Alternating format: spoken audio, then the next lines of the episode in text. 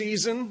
These are the 12 days of Christmas. There is Advent, and then there is Christmas, and then there's the Christmas season. And uh, we're still in the Christmas season. That's why the poinsettias are still here. That's why the, the, the candle of the incarnation is still lighted.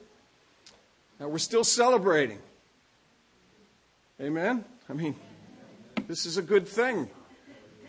So, uh, this passage that we're looking at, which is familiar to you, um, is all sort of a part of this, this season of the year in which we celebrate the coming of Christ, the incarnation of Christ. And, and just to kind of give you the punchline, uh, these magi about whom we're going to read uh, are not Jews, they're Gentiles. And that should be a very encouraging thing to you. Because my guess is that most of you are Gentiles. And what this is, is a little peephole through which you gaze into the great purpose of God to gather a people, not from one nation alone, but from every nation and race and tribe and tongue. And these Gentiles who come to bow before this infant king are tokens of that great purpose. And it's a purpose that we're all gathered up in. It's, you know, it's, it's, that's the story that we keep referring to. God's great purpose for all of human history. So now that you've got the punchline, here's the text, and, uh, and we'll, uh, we'll look at it together.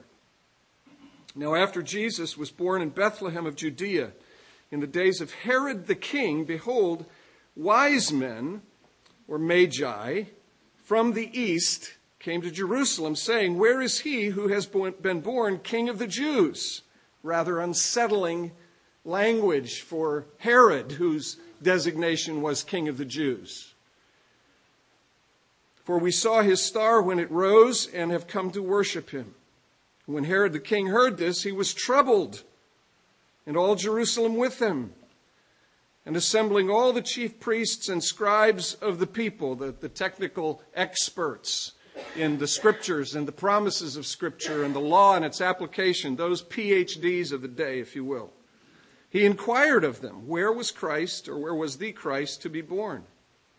And they told him, In Bethlehem of Judea, for so it is written by the prophet, And you, O Bethlehem, in the land of Judah, are by no means least among the rulers of Judah, for from you shall come a ruler who will shepherd my people Israel. then Herod summoned the wise men secretly and ascertained from them what time the star had appeared. And he sent them to Bethlehem, saying, Go and search diligently for the child, and when you have found him, bring me word that I too may come and worship him. after listening to the king, they went on their way, and behold, the star that they had seen when it rose went before them until it came to rest over the place where the child was. When they saw the star, they rejoiced exceedingly with great joy. And going into the house, they saw the child with Mary, his mother, and they fell down and worshiped him. Then, opening their treasures, they offered him gifts gold and frankincense and myrrh. And being warned in a dream not to return to Herod, they departed to their own country by another way. Let's pray together. Lord, uh, thank you for your word. Thank you for this this little narrative, this little bit of the big, big story of what you're doing. And I, I do ask you that you'd be with us as we think about it. I, Lord, for some of us, there may be a need for some of the data to be properly arranged and sorted out. For others of us, there may be some encouragement here that is needed. For others of us, there may be some provocation that is needed to, to push us out from, from our comforts and our levels of comfort. Uh, Lord, whatever it is that we need, by your Spirit, give us understanding and minister to our hearts and, and incline our wills at those points where they need to be inclined so that we can find ourselves faithful by your grace, faithful to your will. We pray in Jesus' name. Amen. You may be seated. Um, nativity scenes have come under fire, as you know. Um, that's not really what I want to talk about. You know, you're, you're aware of the fact that nativity scenes have come under fire. from, from outside the church. Um, I don't mean to be a troubler in Israel, but, but nativity scenes kind of need to come under fire from within the church. Here's why. Not because of the politics of the thing or anything else, but because, because of the mistaken images and impressions that we have of nativity scenes, and particularly the mistaken impressions we have of who happened to be there at the nativity, at the birth of Jesus. The stuff that is recorded in Luke 1 and 2, the promise that a, a child would be born, and then and then the fulfillment of that promise. Uh, I think you know what I'm talking about. I mean, if you look at a nativity scene, whether one of the ones that you set up in your house or one of the ones that you may see around, typically you see several sorts of groups of people, right? At the center of the whole thing is the family, Mary and Joseph, and then the babe wrapped in the, the cloths and placed lying quietly in a manger you know, in a little bed of straw.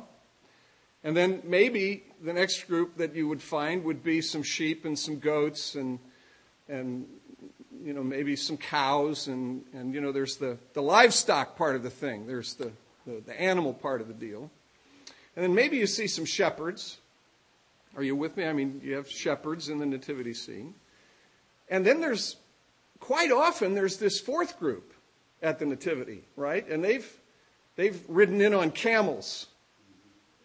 And usually there's three of them, and usually they have crowns on their heads, and usually they've got gifts. They're bearing gifts, and they, you know, they bow before the, the, the manger, and they open their gifts of gold, which obviously is a precious metal and associated with royalty. This is a little thing for you to think about and, and just sort of reflect on. Gold that is associated with royalty, frankincense, which is an incense, and, and interestingly enough, the specific kind of incense that was used in the sacrificial system in Israel. Isn't that interesting? An incense that was used for sacrifices.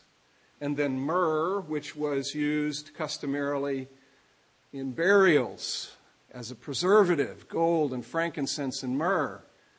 Kind of a cool little peephole into what's coming, isn't it? A king who is a sacrifice, who tastes death, but who isn't conquered by it, who in fact conquers it himself. Well, what's wrong with this picture? This is not a question and answer time.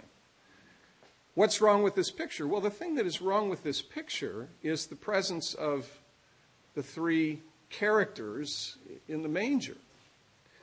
And I just, I just want to encourage you, if I may, um, that as Christians in the church, we've got to be very careful to make sure, and this may seem like a fairly inconsequential thing, but I, I would suggest to you as Christians that we have to be very, very careful to allow, or even more strongly than that, to pursue the scriptures as the final authority, the final word when it comes to all matters of faith and practice, and not allow these subtle little sort of mythical or mythological accretions to be added on to our understanding of the story of redemption, of the history of what God is doing.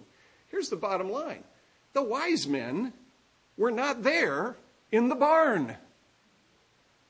They weren't there in the stable.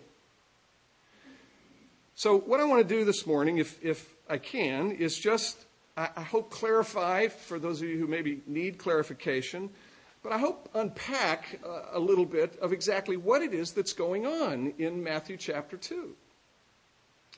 And I'd like to do it through uh, through questions, asking four questions. First, when does this occur? When do these things happen? Who are these people, these magi who come from the east?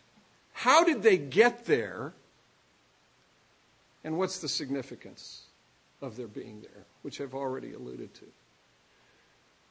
Four questions. When did it occur? Who are these people? How did they get there? And what does it all mean? First of all, when did this occur? Well, if you look at the text, there are a couple of hints uh, for us that suggest that this did happen uh, at some time after the Nativity, after the birth of Jesus, after what is recorded for us in the Gospel of Luke.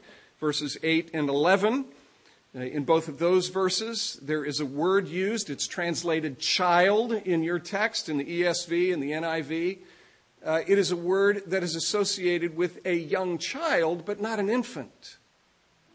It's the word that is used to describe what we would call perhaps a toddler, someone who has begun to walk, begun to uh, get into stuff, which we know Jesus never did.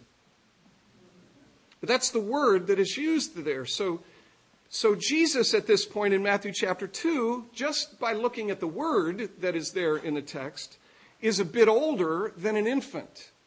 He is a young child. And then, verse 11, if you look at uh, verse 11 closely, there's reference made to a house.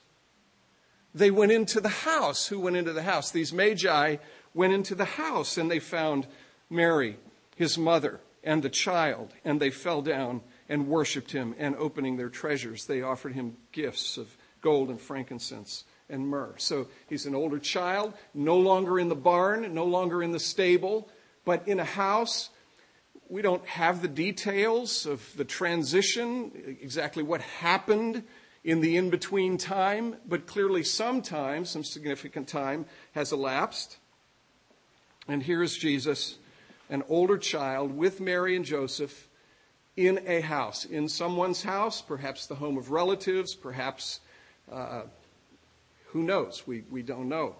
But in a, clearly in a different location. And then verse 16 Herod, when he sees, we didn't read this, but, but if you look down at verse 16, Herod, when he sees that he has been tricked by the wise men, becomes furious and sent and killed all the male children in Bethlehem and in all that region who were two years old or under.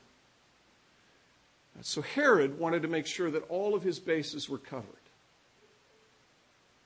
That this alleged pretender to the throne was exterminated. And who was in view?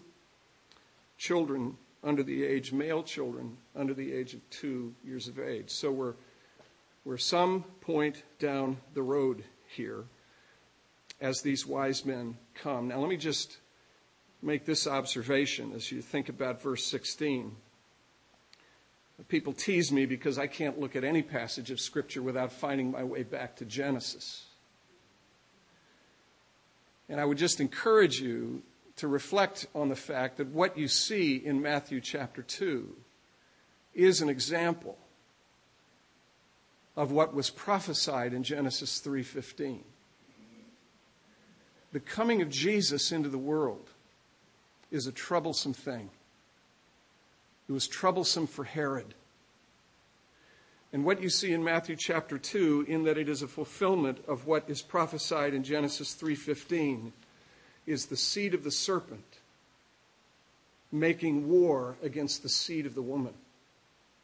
The kings of this world seeking to extinguish and exterminate any threat to their power to their control, to their authority. What you have here is a kind of a microcosmic glimpse of what is characteristic of the whole of human history. I've said this to you before, but I, I say it to you again. As Christian people, you should not be surprised. Disappointed, yes. Brokenhearted, yes. But you should not be surprised when you slam into the world and the world resists you, seeks to quiet you and silence you and even crush you. Jesus warned his disciples if they kill me, they'll want to kill you.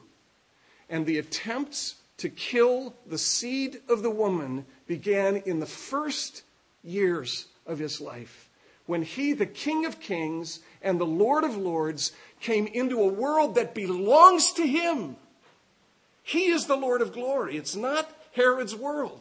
It's not the Emperor Caesar's world. It is not Barack Obama's world, and it wouldn't have been John McCain's world. I say these things to you all the time. The world belongs to the King of Kings and the Lord of Lords. And when he comes into the world to lay claim to what belongs to him, he is opposed. And if you identify with him and associate with him, contrary to so much of what you hear out there, don't expect blessing. Expect trouble. Expect opposition. Now, don't be the creators of it. Don't be the architects of it. Don't make it. Just know that as you go out into the world following the King of Kings and the Lord of Lords as he seeks to reclaim what is rightfully his, you're going to be opposed, just as he was before, arguably, he even uttered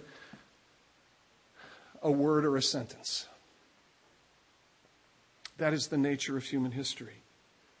And Herod is a classic example of what has gone on across the centuries and what will continue across the centuries until Jesus the King comes back and establishes fully his rule and reign. So, we're a little farther down the road, just a little bit more about Herod. Herod ruled from 37 BC approximately to 4 BC. It seems that he probably died in about March of 4 BC. So the likelihood is that Jesus was born in about 6 BC and that these events occur between 6 and 4 BC, the time when Herod dies. So, ballpark figure for these events 5 BC. Good round number. Good place to kind of fix your attention when you think about the fact that these things that are recorded here in Matthew chapter 2 are things that really did happen. They happened at a real place in real time, involving real people. Okay, so that's that's kind of the when of it happening. Now, who were these wise men? And again, let, let me just say, as in all things, it's so very important for us to submit our understanding to the teaching of Scripture. There is no indication anywhere in the text that they were kings. The, um, the stories that have sort of, you know, these kind of romantic little mythological stories that have grown up around these wise men are exactly that. The first, the first reference to kings and particularly to specific kings with particular names, Caspar, Melchior, and Balthazar, comes from the sixth century. And it actually comes from a mosaic that you can still see in a church in Ravenna, Italy. But there isn't anything in the text that suggests that there were three kings from the Orient who followed this star. They were wise men, they were magi. What are magi? Well, they did have associations with kingly courts. The text tells us that they came from the east. They came, in all probability, from someplace along the Fertile Crescent. You know, the Tigris and Euphrates, Persia, Babylon, that whole part of the world, a part of the world that had dominated much of world history until uh, the time of the Romans and before them, uh, the Greeks, the Babylonian Empire, the Medo Persian Empire. That was a place of incredible power a place from which armies marched, and, and as we saw as we were making our way through the minor prophets, it was the Babylonians and the Assyrians, these, these nations that caused so much trouble in Israel, that were the instruments of God's discipline and judgment. Well, that's where these wise men came from. Uh, these wise men, these magi, were associated with kingly courts, with the courts of the kings. They were, they were sort of like traveling diplomats, if you will. Um, they, they would have understood, they would have known things about other cultures because it was a, a part of their responsibility in representing kingly courts. It was a part of their responsibility to be able to communicate, to understand foreign cultures. Uh, that's the kind of thing that these guys would have been involved with. Uh, but they were more than that. They were more than just uh, diplomats. Their expertise was a kind of a multifaceted thing. They were they were astronomer slash astrologer types. They did study the stars. Everybody did back in those days.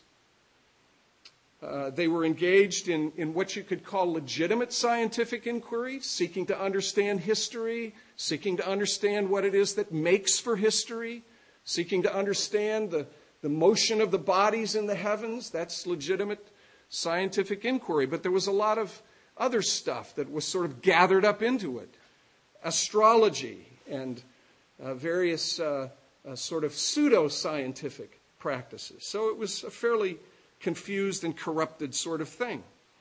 Um, and then they also were involved in religious practices and employed magical incantations and that kind of thing. I mean, they were just, they were very interesting kinds of people who employed all of these things in foreign courts in the service of their kings, the kingdoms they represented. How many of them were there? Don't know. We don't have any idea. Could have been two, could have been five, could have been ten. We don't have any idea. They certainly would have come with a large entourage. You wouldn't have been able to keep them hidden. They would have traveled several hundred miles from wherever it was in the Fertile Crescent they came from to Jerusalem. And when they came into town, people would have taken notice. Okay? They, they would have seen this group of foreigners. I mean, caravans went through this place all the time, but these are obviously significant people on some sort of a mission.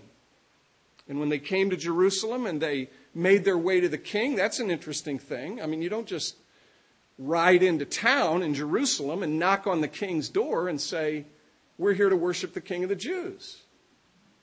I mean, you have to, you have to be of substantial um, and compelling qualification to be able to get in to see the king. There was some reason they were able to get in to see the king. And they came then these diplomats with a large entourage made their way to the king and asked him the questions that they asked him. Who is this one? Where is this one who has been born king of the Jews? And it caused a tremendous disturbance a disturbance for Herod and a, a disturbance in the whole town. So, when did it happen? And who were they? That's who they were, just sort of a general profile of them foreign diplomats, if you will, engaged in various practices and various sort of pseudoscience and science and all the rest. But the, but the how, how did they get there? That's the, that's the really, really interesting thing in this passage, I think.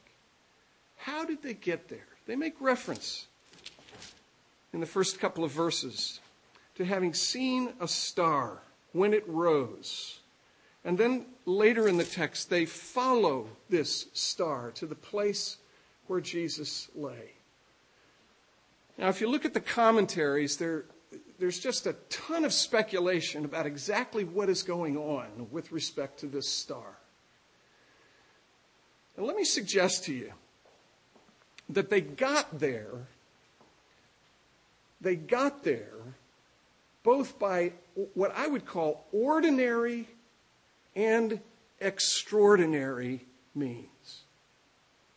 By both ordinary and extraordinary means. If you read the text itself, it looks like there's some sort of some sort of thing that happens in the heavens, some supernova or some unique star or some unique planetary configuration that explains what it is that they saw and why it is that they went where they went. And there is something to that, and we'll come to it in a second. But what I don't want us to overlook, in addition to acknowledging the extraordinary means, in addition to acknowledging and recognizing the supernatural dimension of this thing, I don't want us to overlook the ordinary part of it, the ordinary piece of the story. What am I talking about? Well, keep in mind the history of the people of God, the history of the nation Israel. And just think back from this point in time across a few centuries to the 7th and 8th centuries BC and down to the 6th century BC and then the 4th century BC and across those four centuries to the coming of Christ. What are the things that happened in those centuries prior to the coming of Christ into the world? Well, there was the threat through the major and minor prophets the threat of judgment. Do you remember this? Which would lead to exile. And the exile would mean the people would be dislocated from their land, taken out of their land, removed from their land, and transplanted to a foreign place. And where was the foreign place to which they went? It was this very region. It was this very part of the world, the region of Persia and Babylonia, the Fertile Crescent, the Tigris and the Euphrates. And hundreds and tens of hundreds of people were transported from Jerusalem and relocated precisely to this place. What was God doing? I'll tell you what he was doing. He was sending missionaries to the nations. He was relocating his people away from their land and depositing them in the land of foreigners. And you remember Jeremiah 29, which to me is such a wonderful picture of the life of the church. This letter that God sends through Jeremiah to the exiles living in Babylon, where basically he says, you are where you are not because Nebuchadnezzar has brought you there, but because I have brought you to that place. I, the sovereign Lord of history, have brought you to this place. And so here's what I want you to do I want you to plant gardens. I want you to cultivate those gardens. I want you to build houses. I want you to marry and give your sons and daughters in marriage. What is he asking them to do? He's asking them to engage in all of the practices, all of the habits, all of the patterns of behavior across the whole waterfront of life's activities. And then he says, I want you to seek the peace of the city to which I've called you. I don't want you to wall yourself up in little holy huddles. I want you to go out into the city and manifest this is a rough paraphrase, but this is what God was telling them to do. I want you to manifest the difference that there is in being an Israelite. And I want you to do it out there in the city, in Babylon, this hated city, the capital city of this hated empire. I want you to do it out there in the city, praying for the city and seeking the peace and the well being, the shalom of the city to which I've called. You. And they did. And they did.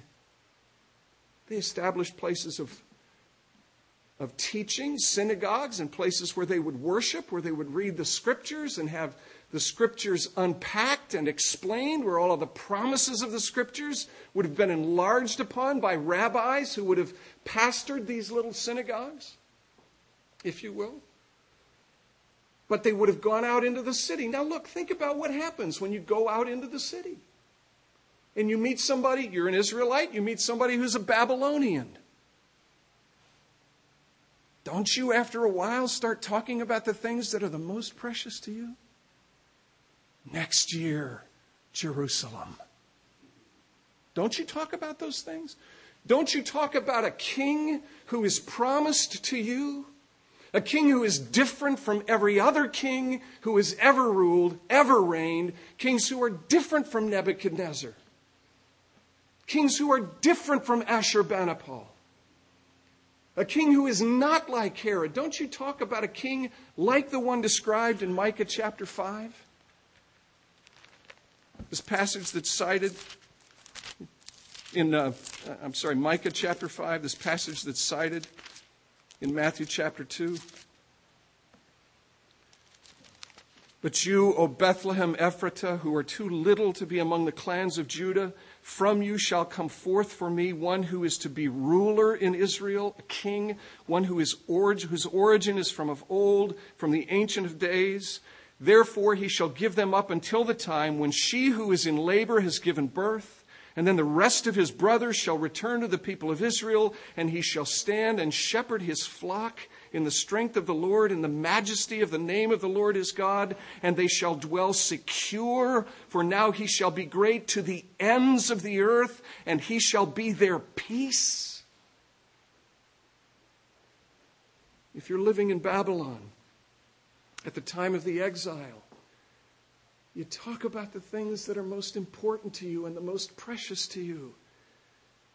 And look, folks, because the God of heaven and earth was there ahead of you, because he was there before you were there as an Israelite living in Babylon, and because he is the one who plows up the soil of human hearts? Because he is the one who is out there in the world readying the Gentiles, preparing the Gentiles to hear the promise of this great king who is going to come, who will be different. He will not exploit people. He will not dominate people, but he will shepherd people and he will rule them in peace with the full blessings of shalom. God is the one who is out there readying the hearts of the Gentiles to hear this promise. So that when the promise comes, that Babylonian neighbor of yours says, Tell me more. Tell me more. And the word begins to get around. Does everybody embrace it and receive it? No, of course not. Remember, we're in a conflict. Herod wants to kill the incarnate Son of God, the King of Kings. There are people who didn't like it, they opposed it. But out there in the streets of Babylon, as Jews prayed for Babylon and sought the peace of the city and the well being of the city, they would talk about the things that were most important to them. And because God was out there ahead of them, readying hearts and preparing hearts. When those promises were spoken, they landed like seeds in soil prepared and readied, so that when the seeds land, they begin to germinate. Where did these wise men come from? Why did they come to this particular place? In part, and this is sort of a theme that I've tried to encourage in my own heart and among us. In part, they came because ordinary people saying and doing ordinary things in the ordinary affairs of life were used by God to spread the gospel of hope, the promise of a coming king. Now, there's the extraordinary side of this. And again, people make all kinds of, uh, offer all kinds of answers to it. It's interesting that there was a particular planetary configuration on May 27th, 7 BC, that involved Jupiter and Saturn and the constellation Pisces. Perfect timing for some people who were experts in looking at the movement of stars to look up into the heavens and see Jupiter, which was considered the principal star, the star associated with deity, and Saturn, the star that was associated with the Jews, and Pisces, the constellation that was associated with the promised land. You look up into the heavens, you see Saturn, and Jupiter and Pisces all in a particular configuration, and bingo. There's the alignment of bodies that captures the attention of these wise men.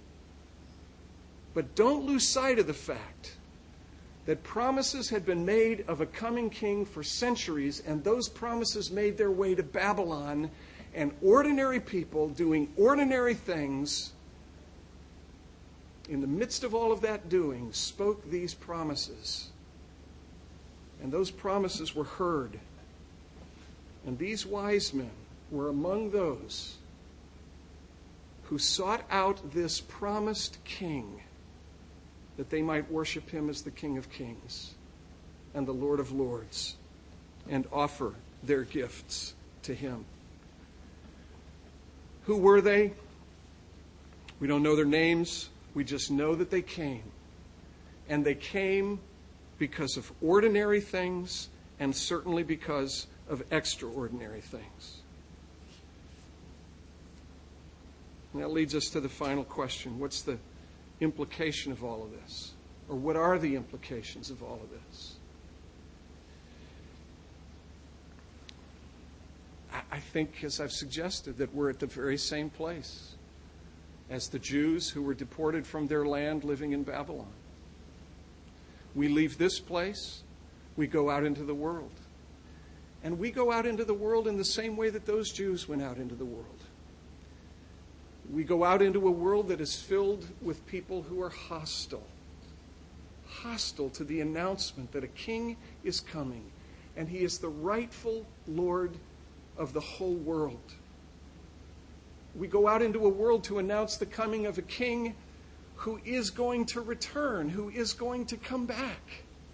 And when he comes back to complete what he has begun, he will enter into judgment with the nations and he will enter into judgment with individuals. And individuals and nations will be brought before this great and glorious King. And individuals and nations will be called upon to give an accounting for their individual lives and their corporate lives. We go out into a world to make an announcement that that king who is coming, whose word can be resisted, is also one who has come previously, who has come into the world not as a judge, but as one who comes to save, to free people, to rescue people, to deliver people from sin and death, and to deliver them from the ruthless and oppressive kings that are so characteristic of all of human history. And we go out into the world in the same way that those Jews went into Babylon. And we talk about these things with people, trusting and believing that God is out there ahead of us. God is out there in advance of any conversation you ever have with any neighbor. He's sovereign, He's free, He works where He wants and when He wants and how He wants, but He is out there and He is working. And as we think kind of down the next few weeks and months to that building that's being built, and if you haven't been by it to see the cinder block walls and the steel girders going up, as we think our way across these next weeks and think about that building, remember we're surrounded by people. And God is out there working in the hearts of people. And God simply commissions us as, as ordinary people who do ordinary things in the midst of ordinary space and time. God simply asks us to be out there in the world speaking about the things that are the most important to us. Speaking about the King who has already come who has come to save, to deliver, to set people free, the King who is going to come again, and who, when he comes again, will free the whole creation from its bondage, will liberate people from their oppressions, who will inaugurate his rule and reign by bringing in the new heaven and the new earth. A thing that is inconceivable to our minds and to our hearts. We, we go out into the world and we simply talk about these things, believing and knowing that God is out there ahead of us, working in people's hearts, preparing people's hearts, tilling up the soil of people's hearts, so that when this gospel that we speak about lands, there will be occasions when the gospel lands like seeds in soil that has been readied by God, which will then germinate and take root and begin to bear fruit. So, who were these guys? They were missionaries, or they were the recipients of those who were missionaries who brought these great promises to them. And who are we? Missionaries who go out into the world, into our Babylon, to speak and to speak about these promises, trusting that God will take our words and plant them in people's hearts and bear fruit through them. This is how the church is built and strengthened. It's built through us in that way. Let's pray together. Lord, thank you that you take ordinary folks, ordinary folks like us, who do ordinary things. And in the midst of doing our ordinary things, I pray that you would give us courage and give us grace to speak about these great promises, uh, about this great King who has come and who is going to come again. Lord, we bow before you to acknowledge that there is not a person in this room able to change the heart of another.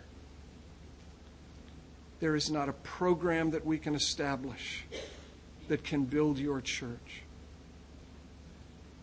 There is not a class or a sermon or a conversation that can cause the eyes of the blind to be opened or the ears of the deaf to be unstopped. You alone, O Lord, can do that. And we ask you that you would. Humbly we bow before you and call upon you and ask you that you would do what you alone can do in this Babylon where you have called us to live. But, O oh Lord, stir us up and give us courage and grace to do what we alone can do. And that is to speak of the things that are the most important to us. Give us grace to tell these promises and to tell this hope to those around us.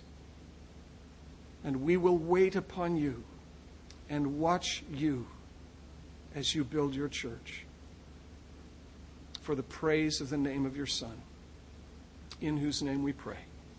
Amen. Let me have you stand together and we'll sing number 226, As with Gladness Men of Old. Number 226.